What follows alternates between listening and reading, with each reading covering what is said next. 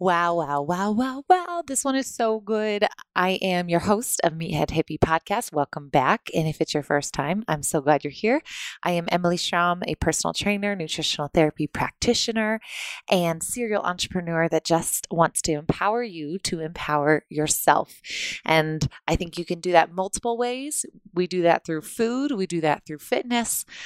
But really, I think what I've been on and what this podcast has been talking about the last couple months so far in 2019 is how we do that through our own thoughts. And I think for me, as an empath, as somebody that's highly sensitive, as someone that's just been through weird things and situations in my life, I just, you know, there's all these feelings and there's this kind of sense of flying in the air and not really knowing what's up and what's down and just being all over the place. And that just kind of comes with how we take other people's feelings on or how we want to grow and how we actually see other people and how we want to take care of them and give, give, give. And I am just so, so obsessed with this podcast. This is with Nikki Eisenhauer of Emotional Badass, emotionalbadass.com. The podcast, it's already a top rated iTunes podcast and it hasn't even been on for, I mean, she started this last year. It's just incredible.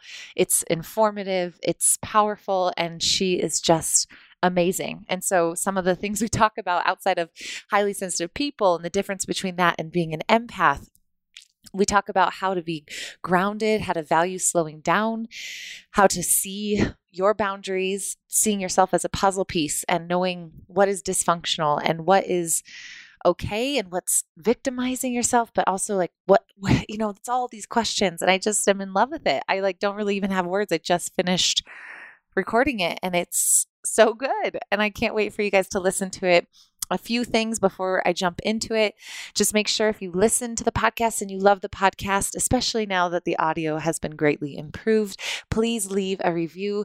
It is so helpful for getting to more people, for other meathead hippies or maybe just more meatheads, or maybe just some hippies. Um, it would be so great to have you do that. And then a few events that I have. If you're in Denver, Wednesday, I have an event at Capital One. It's a free event at the Capital One Cafe about money and business. Thursday, Diane Sanfilippo is coming into town, and we have a book signing at Tattered Cover, which I'm so incredibly excited about. I will be tasting some of my teas, so come try some teas. Some element teas will be made, and we will talk about all things high fat. It'll be amazing.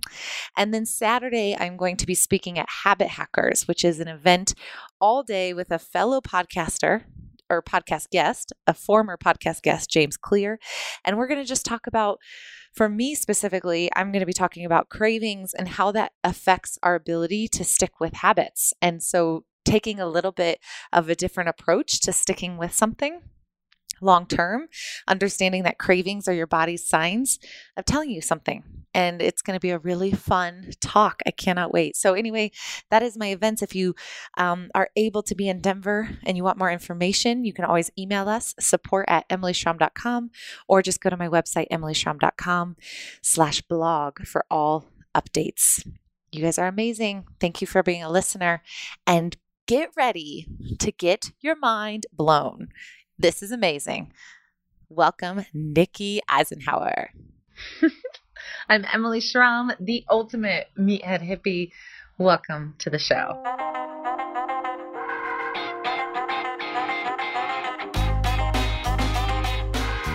right, Nikki Eisenhauer, welcome to the show.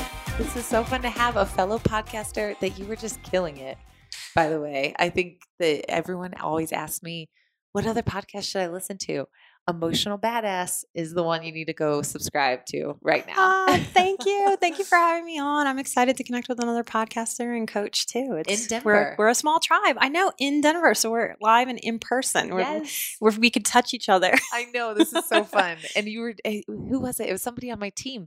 Uh, Sarah, she was like, you have to interview this person and she's in Denver and uh, in person is always best, right? Yeah. And so when I was digging through your things, I was like, holy shit, you because it's all about empath, mm-hmm. all about highly sensitive people, all about how to handle the things that we're not so good at handling as those types mm-hmm. of people. So this is perfect because this is my mom tells me she named me perfectly because my name's Emily Mhm. and I am like the most empathic person in a very annoying way. And so, um, thank you again for being on the show. We're just going to jump into it. I think knowing the definition of empath for you and kind of finding your path into having this voice to help others that have struggled with those things that you talk about in your podcast and in your programs. How did you yourself kind of find that journey? How did you say, well, one, holy shit, I'm an empath and I'm taking it all in. And two, I have to learn how to be better at this because I'm struggling with XYZ. Was there a, a moment in your life or was it just your own education and your own career that kind of led you to what you're doing today? it's it's everything. I don't, I don't want to go all the way back to like, well, when I was born. but it, it goes back that far. So I, I was born into just a lot of chaos. Like I almost died at birth. So they gave me um, kind of the baptism and the last rites, being born Catholic. So I learned way like far down in my journey that that really is supposed to open up spirituality and open up awareness. It's like, huh. So I can go all the way back to being a really small child and seeing these traits and these qualities. And, and I think I had a lot of confusion about why I saw the world the way that I did, why I felt the world the way that I did. I come from a big, kind of loud, kind of mm-hmm. Catholic family with really great qualities, but also really dysfunctional qualities.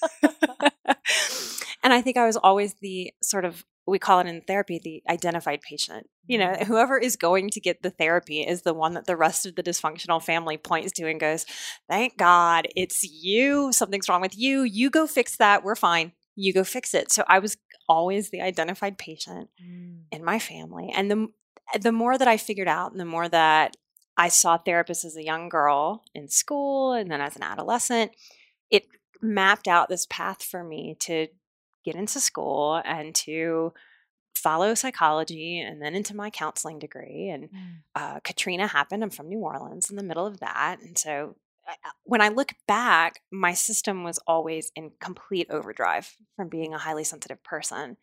And my specialties, once I got out of school, were addiction, codependency, grief and loss, uh, and trauma. And what I started connecting very differently than my colleagues was there, there are trends with people who resonate with me. They're sensitive. They'll cry at sunsets. Um, they they feel through their world. And what I would see is that when we addressed the sensitivity part and really valued that and validated it, and people felt less crazy within their own skin because of that addictive tendencies went down because if you're if you're feeling a lot it makes sense that you're probably going to be drawn to drugs and alcohol just as a balm To escape it. Mm. so a lot has kind of shaped me towards figuring out sensitivity and people i think are shocked in this present day of high sensitivity being kind of a buzzword and being kind of a cool thing to be right now which is really really awesome but it also kind of waters some of it down and professionals didn't get that education. I didn't find high, high sensitivity by going through graduate school to be a psychotherapist which is crazy bonkers but it can't be measured.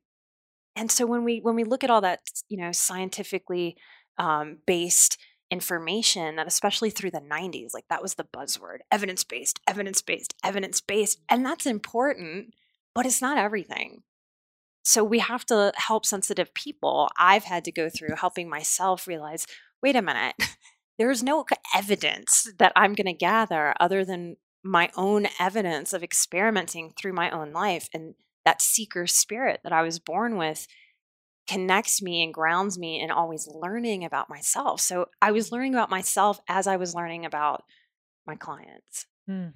Isn't that the coolest?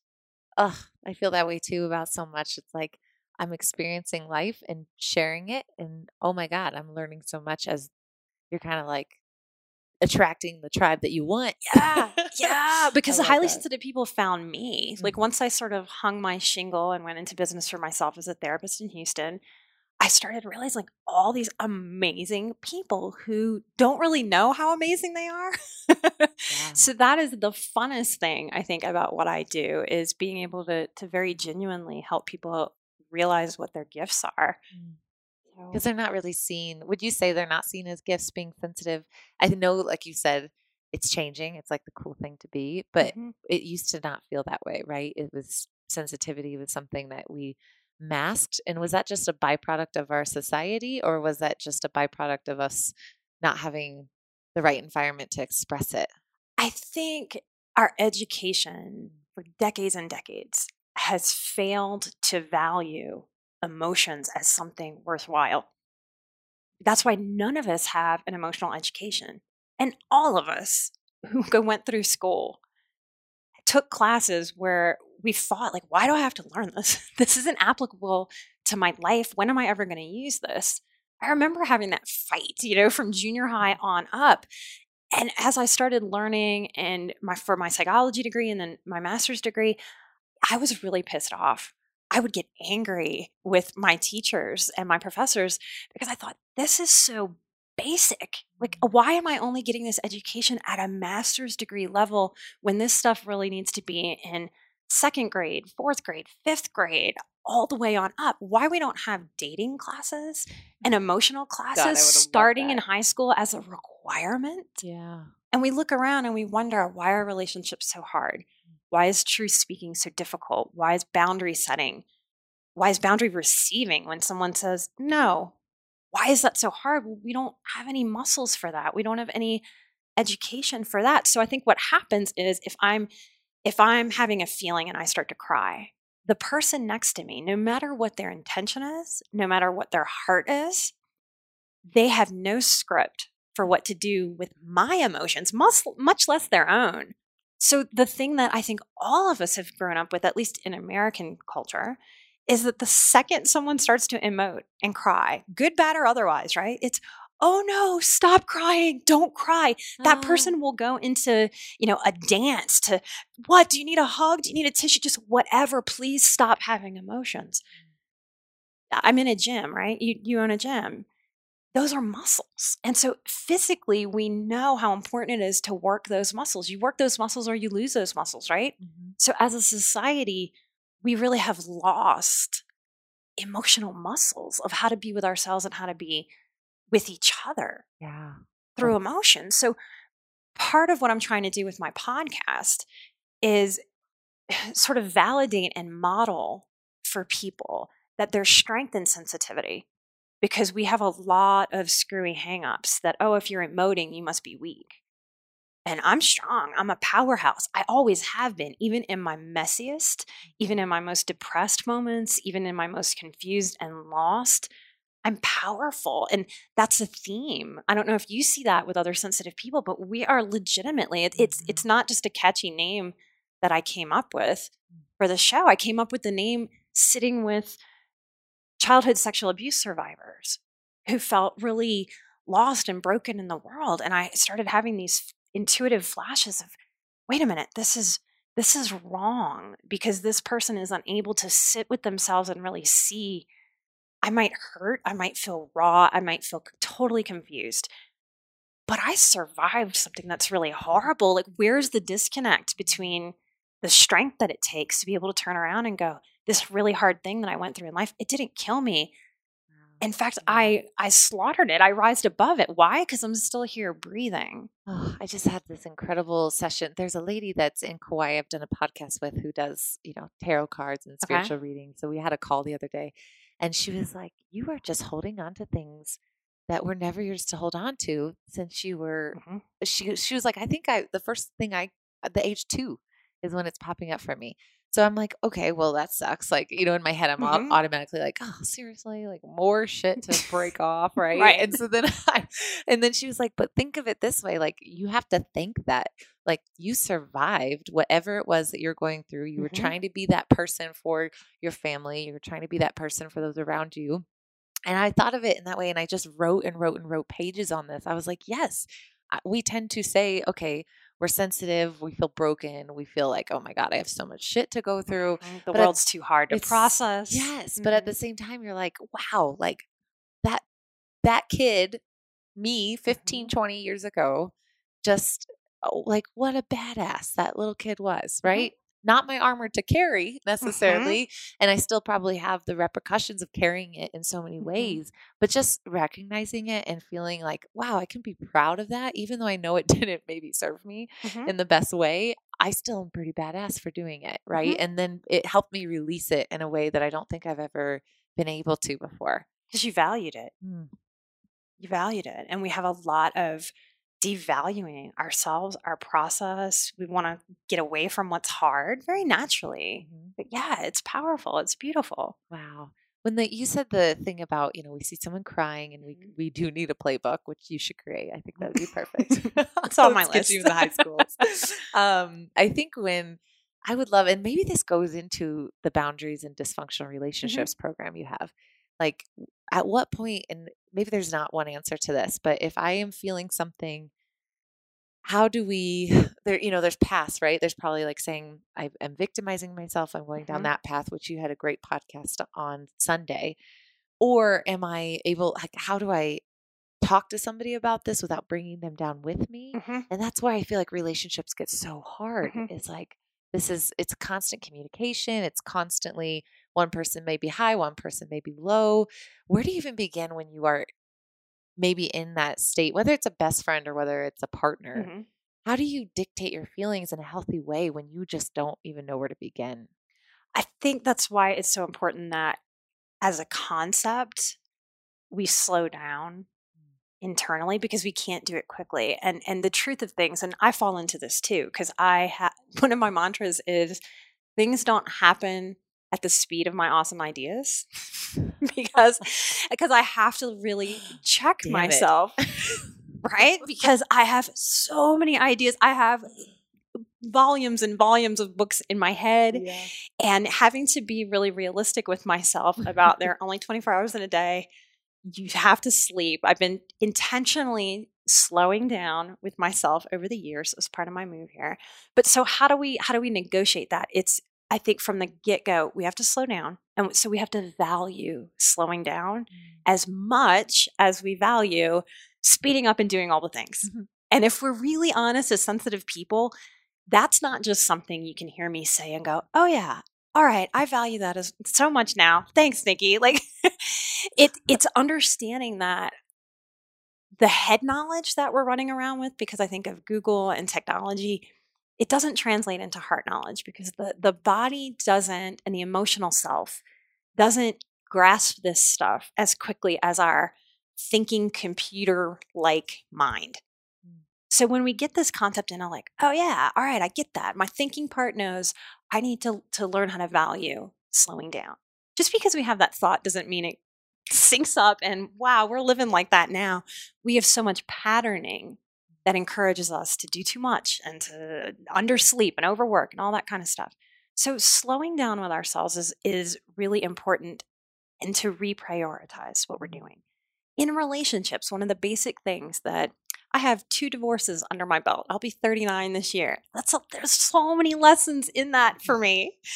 In not knowing early enough in life when we're dating, when we're first starting a partner, that every relationship, every single one, work, personal, is a constant, constant, constant negotiation.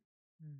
So I think out of the gate, to answer your question, we even carry around this baggage of there's something wrong with me needing to negotiate this much. Mm. So from the word go, we're bringing into any conversation this I'm sorry that I'm having to negotiate this so much. And that shoots us in the foot.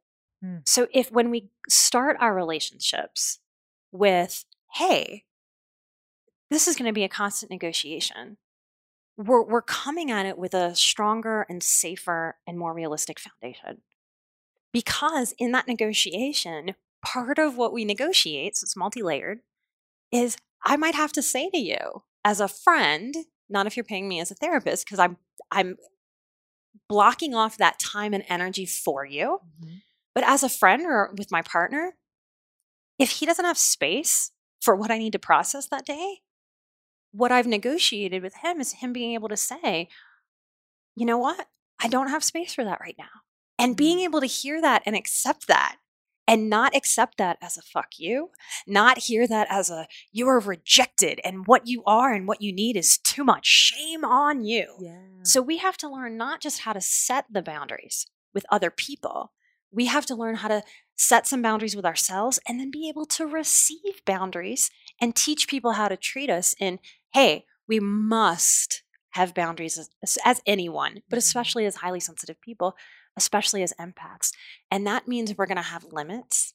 That means we can't show up for all the people that we love all the time just because they need us to. And that's part of where I think we we fail like our children Mm. in in not teaching that from being very very young because what do parents try to do now whatever you need sweetheart i am here for you 100% all the time babies need that the older a child gets i'd really make the argument that part of parenting is even giving that paradoxical message of i see that you're upset honey i don't have time for you right now and that that frightens people right? it's like a measure of their love for another being. That's what we've So- tied it to. And if we're not teaching children that that no, a limit cannot mean screw you, I'm, I don't love you, or I'm not here for you. So there's a lot of patience in this work too that we have to cultivate as an individual and within our relationships, and allow it, allow the discomfort of that. And because we're also, I think, I don't want to use the word fragile, but I, I think we are. We're kind of, for as strong as we are, we have a lot of fragility because we're carrying around our wounds and we're so scared to assert ourselves and we're scared for other people to assert themselves with us. And it's not perfect. Mm-hmm. You know, so when you read about communication in a book, this is why I wanted to do a show. It's so idealized. You know, well, you're going to sit down and you're going to talk about it like this. No, people are going to get angry. Their voices are going to raise. And we need to know kind of those differences between someone being abusive Mhm. versus someone is very passionate and in their feelings. And we're seeing a lot of that online, aren't we? Someone's Yeah. passionate. It's like, you're you offended me. You have no right to offend me. No, no, no. No. You do not have a right to not be offended. You have a right to learn how to sit in that energy and take care of yourself. Mm. That's what you have a right to do. You have a right to elicit a boundary. So we have so much wonkiness around all of this. So good. this element makes sense. It makes so much sense. My mind went so many places. I'm glad I'm writing notes because I just want to talk about all. Mine always things. does. If I go all over the place, you, reel me in. Are you an Enneagram Seven? I don't know. Oh gosh, I don't know because every time I do a little test like that, yeah, I am kind of all the things. I I usually don't score like high on one. Mhm. I, I can check. yeah. I wonder. Uh, Maybe you're just like a good, and you're an anomaly. You're Mhm. a little bit of everything. Is there a difference between highly sensitive people and empaths? Yes, Okay, can you explain Yes. that for me? I can. And everything is on a spectrum. So with high sensitivity, it's really every empath is a highly sensitive person. Not every highly sensitive person is an empath. Got it. So in high sensitivity, often that's very sensory. Like people can be sensitive to sounds. Um, I'm I don't really like a lot of wind on my skin. Okay, so I'll have my arms covered sometimes, even if I'm warm. Um, sometimes I'm okay with it if I if like the temperature's right and I'm on a mountain. But if I, I'm kind of cold, I don't want that on my skin. I've noticed it depends on my internal stress levels. Ah, yep, it's all different for dictated. everything. Mhm. it's like I could handle it so well one day, and then next day I have like internal internal stress, or I'm thinking about one thing, and my like anything internal just pushed me over the ledge. So Mhm. external, it's like nope, I can't handle this right Mhm. now. so I think about bandwidth a lot. Mm. And that's what I hear you saying is when I have the bandwidth, when I am good, when I'm operating on all cylinders, when I'm when I've cleared out, when I've exercised and have endorphins, I can handle the things. When I don't, that takes my bandwidth and then I don't have bandwidth for the other things. And that's something to not fight as a highly sensitive person. It's something to really make peace with and understand. Like, oh, because there's a lot of disappointment there, right? Yeah. Oh, I expected to get on the mountain and be able to enjoy the breeze. Oh, I'm disappointed that I'm just not in that space. So, a lot of learning how to meet yourself where you are as a sensitive. Mm. Sensitive people are born little observers. So, often if I'm talking to someone and in my own story, we can track back and look at family events, um, high school graduations, where there's an element of instead of being in it and present, of really stepping back and having this sort of metacognition, mindful way very naturally. That makes sense. What else makes us highly sensitive? We tend to be highly conscientious. Mm. So we are often the people in the world, unless we're in deep chaos and struggle, but we're often the people in the world that we show up early. We really, and we don't like the feeling of being late. Um, another sensitive thing is sometimes having something on our schedule can feel like a real weight. You know, having to look forward and prepare. And all day long, we might hold the space for that 7 p.m. thing that Yeah. takes takes energy Mhm. to hold space. Um, mm, mm, mm. sensitive people as a tribe tend to have a lot of natural integrity. Mm. And so we struggle in the world when we are observing how a lot of the world does not seem to have a lot of integrity. Yeah. Um, we have a, an innate sense of fairness.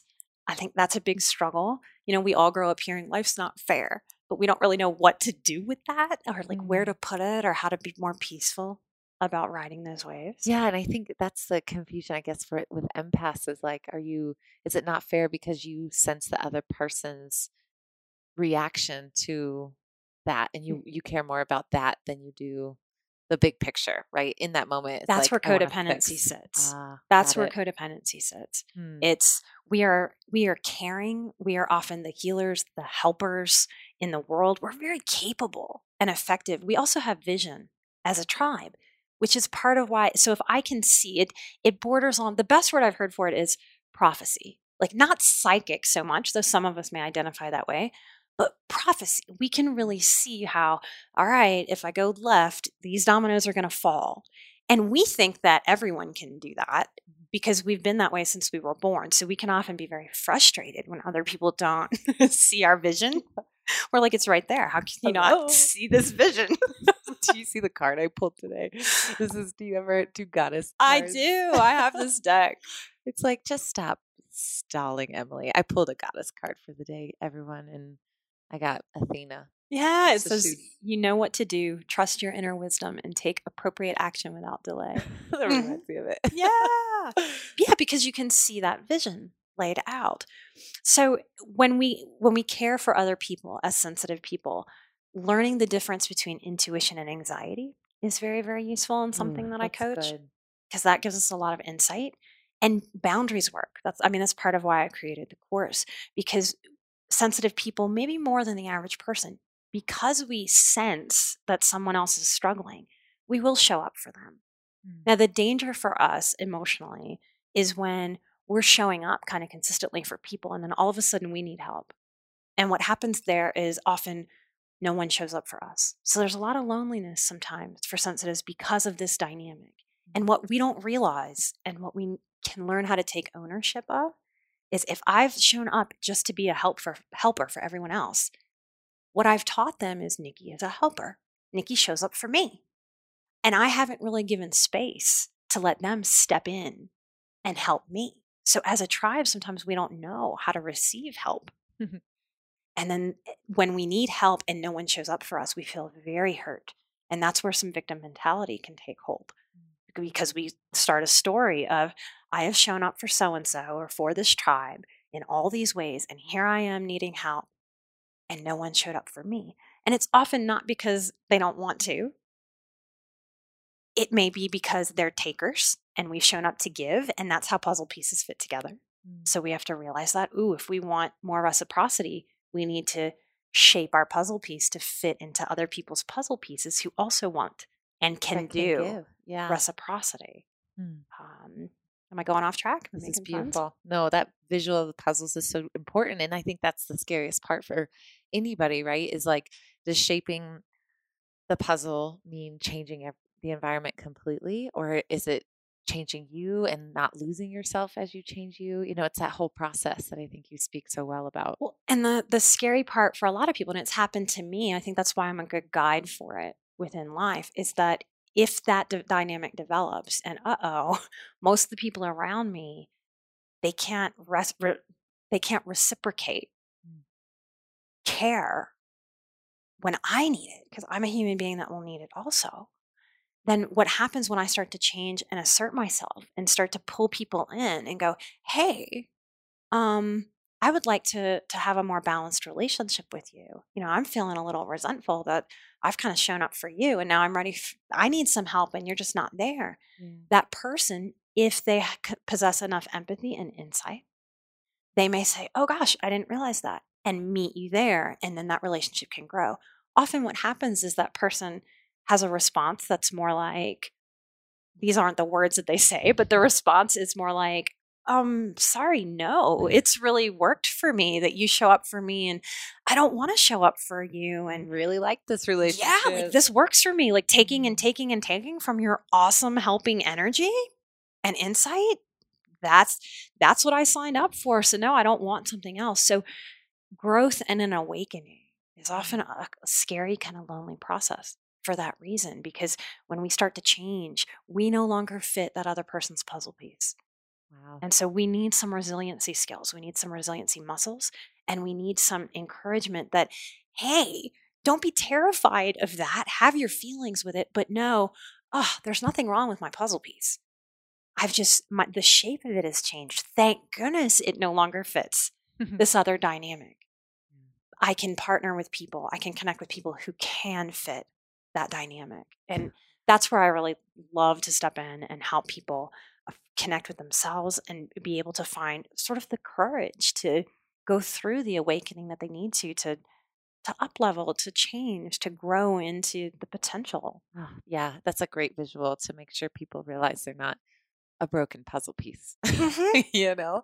Oh, I love that. Do you have, and you mentioned this when we're kind of up in the air and we need to kind of feel grounded and centered. What mm-hmm. are your own personal tools and then tools that you have with your clients as far as, all right, I'm highly sensitive. I feel like in my head, I feel way, I'm a kite and I am gone. Okay, right? so how to How do I bring myself to this okay, present moment? let me go into what an empath is, and then we'll Oh, tie yeah. that in. Perfect. So the empath, think of empath as sort of like HSP 2.0. Mm-hmm.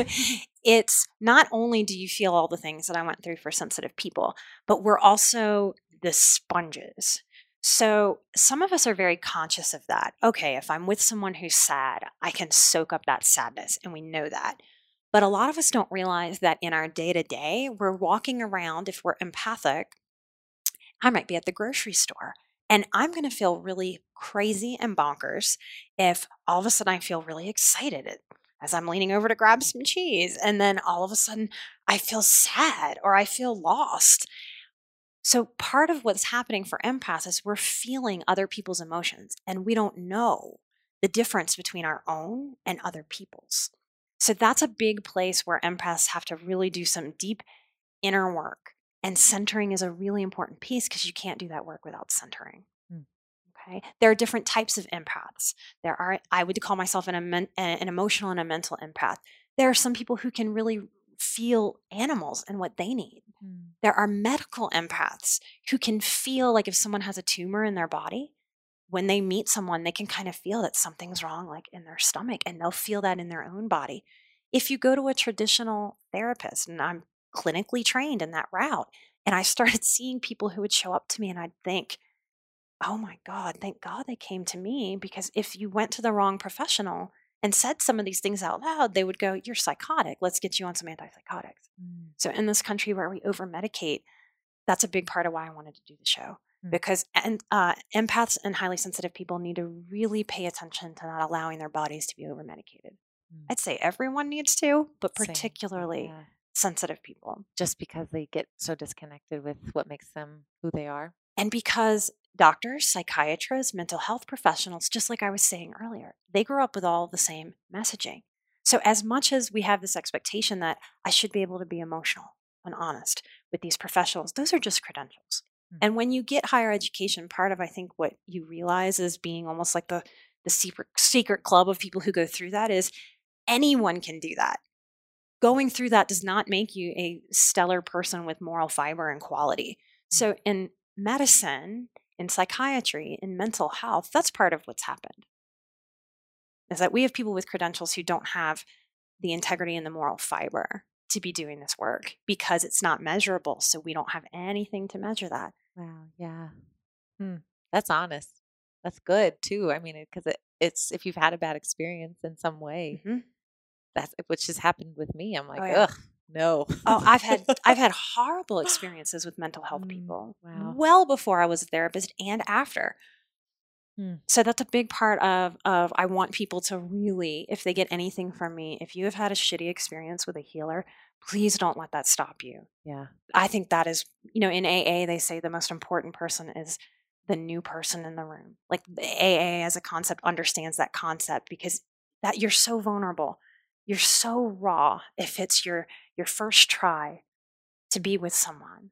And I, I think of myself as doing intimacy repair very often, whether the hurt was other healers, other coaches who didn't have a lot of integrity, because that's out there too. Mm. You know, it's intimacy repair. How do we do that? Being intimate with ourselves, but we're tribal. So we learn from other people. Yeah. Huh? Wow. So, all right, grounding. You ready for for grounding? Am Bring I babbling too no, much? this is perfect. You have no idea, Nikki. This is amazing. I'm uh like, sign me up for everything. this is so good. Okay. How, do, how do you ground? Okay. So first of all, like grounding is the concept of going from all fluttering in your head, like mm-hmm. Em was sharing. And if you could see me right now, I'm like waving my hands over my head because that's how it feels, right? It feels like a swarming cloud of chaos. And because we're sensitive and we feel everything, and because a lot of us are just wicked smart, that doesn't make any of this easier. Mm. It really doesn't because we can think way more things about all the things. We're overanalyzing the Yes. feelings that we can't really Yes. know how to feel. So a lot of my coaching one on one with people is about getting them to a place of thinking versus overthinking. Right. And that's very like backwards to what we want when we pay someone to work with us, right? They're like, no, give me the things, give me the the syllabus, give me all the exercises. And I'm like, actually, I want to challenge you to do a little less. Mm. And it's wild how difficult that is that I can tell someone, I could give you a hundred things to do and you would be so comfortable doing them. Can you sit with me in this uncomfortableness? And so a lot of growth is weird and backwards this way. Yeah. Yeah. So to ground, coming from this kind of swarmy cloud of chaos above our A heads. kite dancing in a hurricane. Yes, yes. we want to center. Okay. So that's what that means. If you're hearing that and you think, okay, this is a little too hippy dippy, what does it mean? Centered is you ever met somebody that that just feels like a rock? Maybe it was like a like a big teddy bear type bouncer that you knew in your early 20s when you were going to the club that you you, you were just like, that is a safe, Solid grounded, solid individual. that Mhm. those are the words we use right Mm. solid so when we feel very floaty we don't feel solid and that feels very panicky so for people who lean into anxiety and panic that floaty i'm not grounded to the earth feeling often is the the start of the dominoes falling towards panic attack so being able to ground helps us center so that we can make better decisions we don't want to make decisions from the swarmy chaos cloud mm. we want to make decisions from our feet being firm. We want to embody that kind of teddy bear bouncer of just solid. We want to make our decisions from this solid place. And we want our self care and our self talk to come from this solid place, mm. not this panicky, fluttery, oh no, where am I going? grasping. grasping and grasping. Mm. So, some techniques for that are to just notice the second that you're like, uh oh, this is the cloud. I realize I'm in the cloud, is to take a deep breath and just say to yourself, I'm in the cloud. And these things that sound overly simple, it's just like if I ask you to take one deep, full breath right now. There's not one person alive that's going to tell me that that doesn't feel good. But it's so simple that it becomes something almost like that we throw away. So that that's another thing is is opening up to allowing some of the self-care to be very very simple. Simple doesn't mean easy, but it just means simple. Mm. And I think we often are looking for that's part of being in the cloud, right? It must be this complex solution. And for as complex as we are, we're pretty simple creatures also. Yeah, it's like these predictable goals we talk about, like possible and potential goals. They're things that could be, and they're a little more sexy, Mhm. and they're like end game. Yes, I want that. That's cool. I could I could work for that. But then we completely overlook the predictable, which is this not sexy.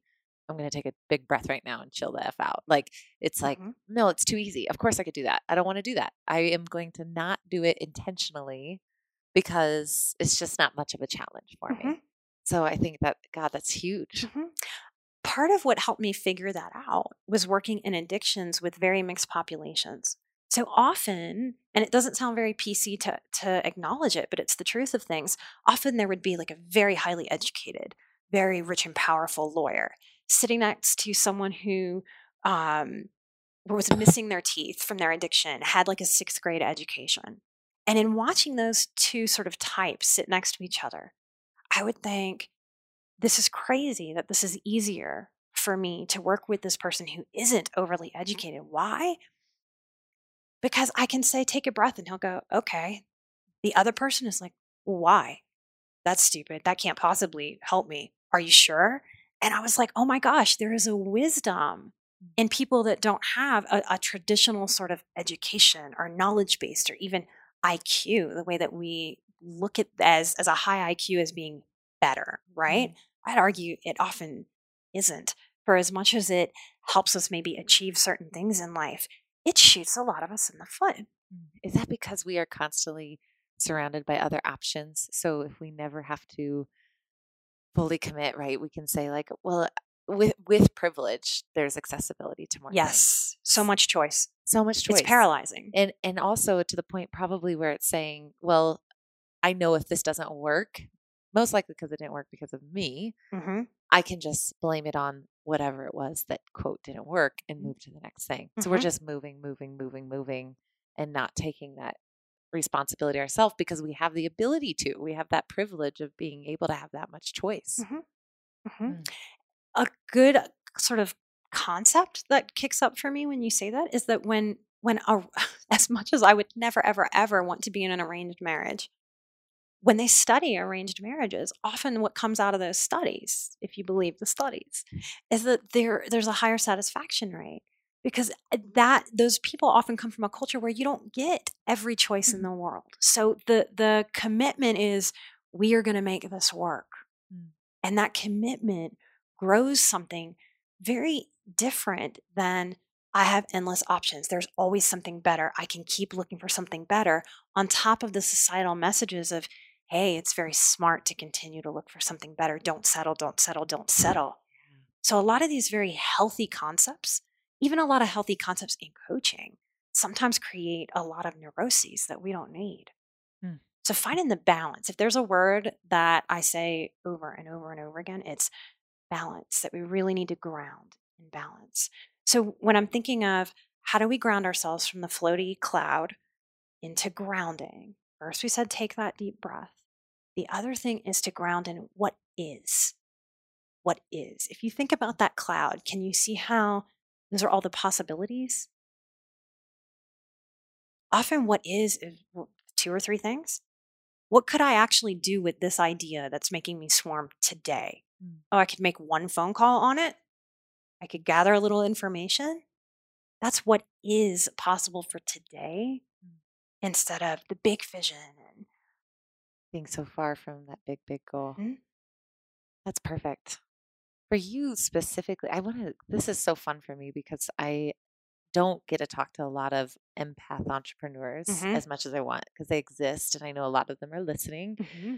You decided to start your podcast last year mm-hmm. and it's just been incredible. And I'm curious, just your own journey with being a highly sensitive person, being an empath. Okay putting yourself out there did it take stages in order to get to your get to the place where you were able to do that without censoring without filtering without fear? Oh yeah. Oh yeah. oh yeah. And it would be a lie to say that i released any episode without a little smidgen of fear mm. because it's scary to use your voice. So we have to learn as sensitive people how to to feel our fear and not let it control us and to push through and that's different than me walking in a dark alley and feeling fear because I hear some footsteps and there's a creeper. So we we do ourselves a lot of good, I think, when we give ourselves permission to really sit with this dynamic of what is fear? What mm-hmm. it? Why is it there? Why am I feeling it? So that we can understand when we're supposed to react to it and when we're supposed to move through and let it go. I released it last year. There was a good, strong two years of me conceptualizing the podcast. Before that, there was probably three years of me sitting with clients one on one, back to back. And I have a lot of group work experience in my history. So I was starting to miss um, group work and, and people learning from each other and with each Mm. other, uh, even though I got a lot of that teaching yoga, having a class. But I, I really felt an intuitive pull to, I need to get my voice out there. Really listen to that intuition. I thought, how am I going to do this? How am I going to do this? Because each cl- client, as a therapist who comes in, they don't realize that, wow, I had three people today say the exact same thing. And because of confidentiality, I, there's no space for me as a person, as Nikki the person, to do anything with that. And that kept happening over over and over again. Weird coincidences, things that I couldn't make sense of. I would ask other therapists, like, uh, sometimes I would get three people in a week and they would all have like the same first name I and and not like Jennifer, like an odd name. Like, what does this mean? I relate to this so strongly because I did one on ones with obviously training, but then nutritional therapy. Okay. And it would be the weirdest like impulse to look up. This is just an example that comes to my head. Thrush, which is like a candida Oh yeah, I know about that. So I was Mhm. like, I want to learn more about that. I don't know enough about it. And then the next day, somebody would call me and say, Hey, I think I have this um, weird thing happening on my tongue. I don't know what it is. And I'm like, What? oh my God. It's just like, that is Mhm. what I think that's the beauty of empaths that turn into entrepreneurs is that they no longer are doing it, or they never are doing it for the sense of Mhm. What sometimes business owners are doing it for, Mhm. right? It's like, it's just it, the pieces fall into place exactly as they should. Yes. A friend of mine gifted me the book Outliers. I don't know if you know that book. You know, I feel like I do, but I It was on the bestsellers list for a long time.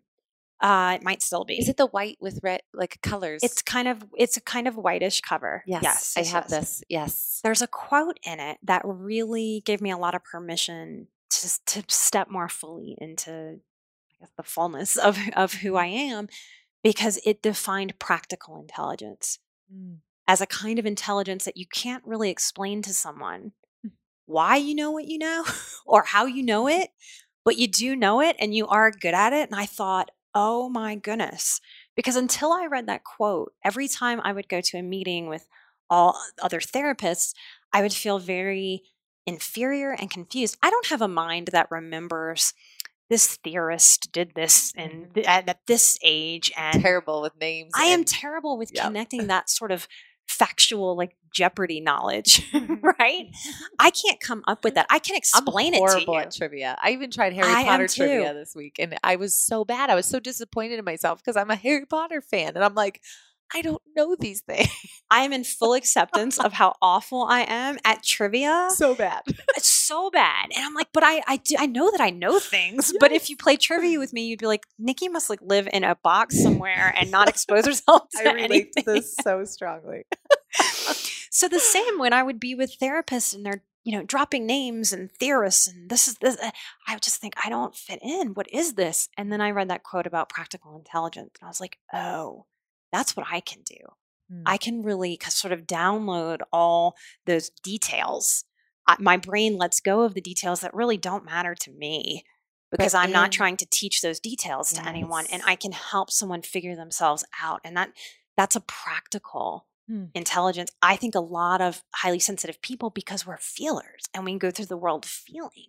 So no matter what field we're in, we're picking up so much knowledge from other people, from the way things work, from systems that we don't know how to quantify or qualify, but it's so valid. So, so, so valid. Oh, I love it. I got the quote just so we can. Um, practical intelligence is practical in nature. That is, it's now knowledge for its own sake. It's knowledge that helps you read situations correctly and get what you want or need. Mhm. I love that. Okay, so I totally went on a tangent for you. I'm sorry. But Oh. so you are putting yourself out there in this way and I love this because I would I would be curious and this is a hard question. I don't know how to ask this, but I'm going to do my best Okay. when you are going through stages as em- empaths or highly sensitive people, right, or a person, I think there's always like you have to learn something really hard in order for you to be released to do something really new and Mhm. fresh.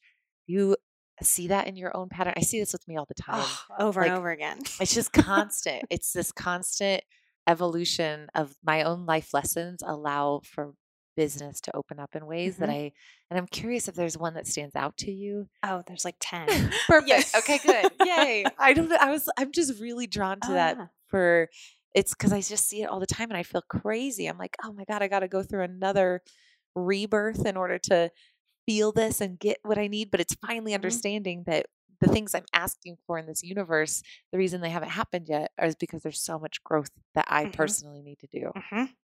Mm. And I, so one of my sayings is we don't get to choose the lessons. Mm. And I, I think that's that's something that uh, we can never be fully in acceptance of, I don't think. But it's Yeah. a it- acceptance is a day in, day out, week to week, moment to moment, sometimes process. But that one has really helped me let go because I, th- I think really the most powerful thing from my own healing journey is getting to a place that when something okay this is let me backtrack this is how i'll explain this. I'm an incest survivor and i put my father in prison with three other victims uh, years ago. He was supposed to serve another six years. The in january of last year so just over a year ago i got contacted that he was getting out on good behavior so I am an advocate for survivors. If you have gone through the court system, that is its own hell. And I did it in Louisiana where corruption is special. so mm-hmm. it was hard. So when that happened, because of the work that I've done, because of understanding and going through it enough times to realize whatever hardship is at my door, it is going to bust open my insight, my awareness, it is going to send me to the next level. So I was angry. I mean, hot, mad, angry about this because how dare you let sex offenders out for good behavior when they're in jail? There's no kids there. Like, Yeah. not okay. And I worked my ass off to get the sentence that he got. And what was promised was no ability to get out early. And then he got out early. Mm. So I had been conceptualizing the podcast and then I had to move again. A landlord was like selling the apartment. So I got this news that he was getting out of prison and I fought. I sort of went to battle with every up to the governor's office that I could in Louisiana to try to keep him in prison. I tried to contact news organizations. No news organization would pick it up. And to the point of me getting like really feisty with people unapologetically, saying things to people like, that's not okay that it's just your job. Like, that's what the Nazis said. Do better, show up better in your life. And people just melting, like, what? Like, no one's, no one's, people are not used to being talked to that way. Mm. And I would go there. And as it unfolded, I kept saying to my lovely, lovely partner and boyfriend, something good is going to come out of this. And I'd say it in anger and I'd say it in tears. I'd be like, I don't know what it is yet, but damn it, something good is coming from this. And when I couldn't get the news people to pick up the story, and they had picked up the story when he was originally arrested, which blew me out of the water and I was not prepared for at the time. I was much, much younger. And finally someone told me, the news the news media won't pick this up. They don't like reporting on a sex offender getting out because the public doesn't like that. I thought, damn it, this is another level of the news being sick. That is not your job to pick and choose what's okay. And with the horror we, you know, promote, not being able to say this for a victim that's asking for help, Wow. you know, oh, so it really bothered me. Then I had to move again. And my boyfriend, the producer of the show, it's brilliant, one of the most ori- original podcasters. He's a comedian. Um, Chris really looked at me and he said, We are not letting the thing with your dad getting out and this move make us push the show back again. So we released, we were packing up boxes and recording the show and releasing it as we were moving frantically. I had a new puppy. It was a mess. Mm. And I just kept saying over and over- over and over again, something good is going to come out of this. I'm going to force it to come out of this. And we released the show and it kind of took off. Wow. That was it. that was it and that and i knew it and i think it's the maybe third or fourth episode where i kind of share and i go well i wasn't going to share this until maybe a year in because i i want to be an advocate and part of what i want to show people is that really awful things can happen to you and you can move through it and it's not your identity mm. but it's something that informs you and helps you grow so when you can open up to whatever bad thing, whatever hardship, whatever thing that just makes you want to pull your fucking hair out and scream is happening. Part of wisdom and getting older, I think I've got about 10 years on you, is having it happen enough times to where we can start to sit with it and go, I don't know what it's going to be yet, but something good is going to come. That helped me move through it. Years ago, it would have taken me so much longer to get over that. And because of being able to trust that and push through and move forward, I moved through it and the feelings go quickly. And I think because we're scared of really diving in with the hard stuff, sometimes what we do is we accidentally stall out our process. So we're actually in the hard stuff for months and years, and for some sweet people, decades yeah. beyond what they need to. So I, I, hope that I'm I'm modeling in the world uh, uh, an ability to look at these things like dead in the face and be able to grow from them and to trust that whatever's busting you wide open, you were going to grow some muscles that you didn't ever want. but that you have.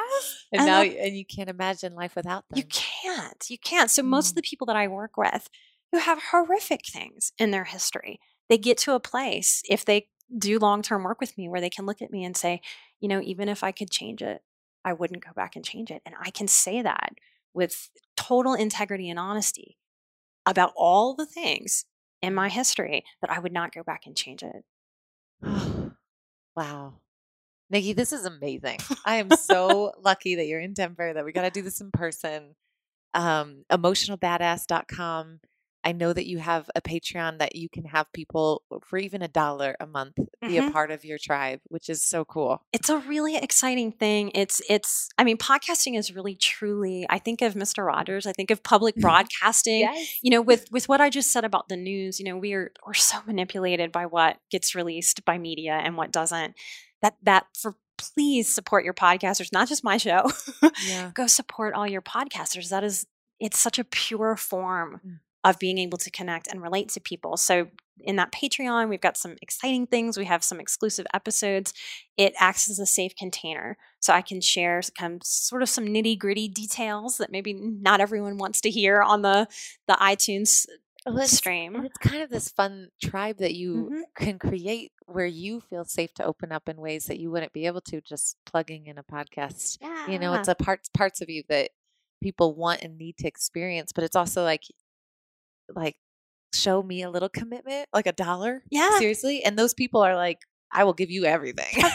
yeah. yeah. Like, I love yeah. that. I like love like if 1% of everyone who listens to the show gave something, like we could have really grow it into a media company and my partner has those skills. So we were really excited to be able to hit some goals and create some videos of education that maybe some schools can use yes. that can float around. I would love to make an emo- and a video about I have it kind of sketched out um, of being an empath and try to make our tribe make that go viral because the more people that get this information, the earlier that they get it, mm-hmm. oh my gosh, life just opens up and it, it it's unacceptable to me. I cannot accept that someone would go to the whole end of their life not being able to figure this out. It's been a joy for me to be able to work with people in their 60s and 70s who grew up with so much different messaging than we did, than the g- generation that's coming up behind us.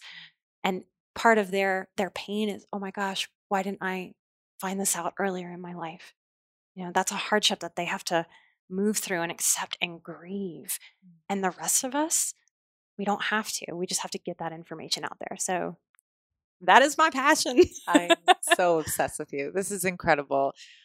My listeners, I hope you love this as much as I did because I feel like I just had the best hour ever. So Aww. this is great. Oh, I'm having so much fun. Yay, Thank you. We, we got to do this again. Deal. Thank you again, Deal. Nikki. Um, everyone go down, uh, subscribe to on all podcast channels, Emotional Badass, but also just emotionalbadass.com and you can learn more about her programs. Your boundaries in dysfunctional relationships program. Yes, yes. I want to make sure we announce that date? Yes. So I am running this once a year, and last year was really, really informative. And so I've made a little bit of changes. I'm going to teach in it for six weeks instead of four weeks to be able to comment and answer questions and awesome. be really personable. So if you're interested in boundaries work for yourself, for your own inner talk, your own inner guide, for learning more of the difference between intuition and anxiety, and to have some scripts for how to do some of this emotional work within yourself and within all of your relationships and step more fully into being your own advocate, come sign on for that course. Awesome. It'll start in October. Woohoo! Yay. Thank you again, Nikki. This has been such a pleasure. Oh, thanks, Em. I'm so glad you reached out and we connected and got to see each other live and in person. It's great. I love it.